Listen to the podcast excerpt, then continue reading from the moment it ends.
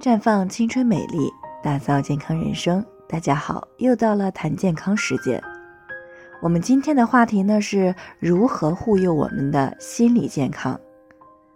那每年的十月十日呢，都是世界精神卫生日，它的意义呢就是提醒我们关注心理健康，特别是那些长期饱受心理折磨、需要温暖的人。在今年呢，突发了疫情，长期的封锁，让不少人呢失去了工作，让本来就紧张的生活更是雪上加霜。精神方面呢，也是承受了空前的压力、焦虑和不安。那当然，对于在这一次疫情当中失去亲人朋友的同事们来说呢，今年的中秋节更是蒙上了深深的悲伤。尤其是不少的年轻的医务人员，第一次参与这样残酷的战役，那么经历了一幕幕的混乱和失去之后呢？虽然表面看起来一切都已经过去了，但是内心呢却是千疮百孔。那今年五月份呢，就有一则一线抗疫医生携六岁儿子跳楼身亡的新闻，这个呢确实让我们都心痛不已。躲过了病毒，却没有躲过抑郁的追杀。那么，当我们遭遇到不良的负面心理状态时，应该如何实现自我的心理救赎呢？首先呢，要尽量多用正面的思维来看待和理解一些事情。对于一些客观的没有办法再扭转的事情，比如说生离死别，那我们要学会放下，重新寻找生活的动力。对于不可调和的夫妻关系呢，离婚换一个人生活，也许能让彼此的生活会更好一些。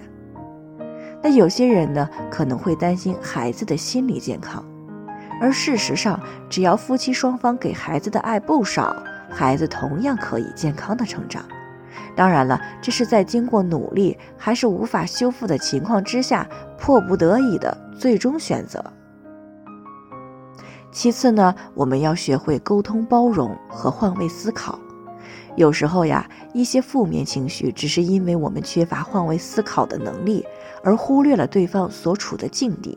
你不说，我不问，误会呢只会越来越深，那我们内心呢也会越来越焦虑不安。当然了，如果你受限于自己的阅历和知识，无法走出这个负面情绪，那么一定要及时的向外寻求专业的帮助，比如说我们咨询专业的心理医生。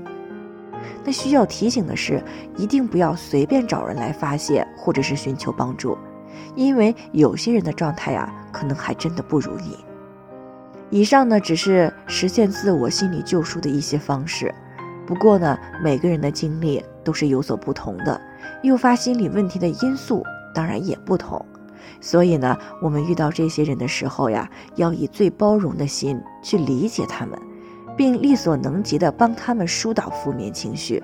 如果我们做不到，也不要一味的去指责。那么最后呢，还是愿我们每一个人都能够被生活温柔以待。最后也给大家提个醒啊。呃，您可以关注我们的微信公众号“普康好女人”，普黄浦江的普康健康的康，啊，添加关注以后呢，回复“健康自测”，那么你就对自己的身体有一个综合性的评判了。健康老师呢，会针对每个人的情况做一个系统的分析，制定出一个个性化的指导意见。这个机会呢，还是蛮好的，希望大家能够珍惜。好，今天的分享呢，就到这里。我们明天再见。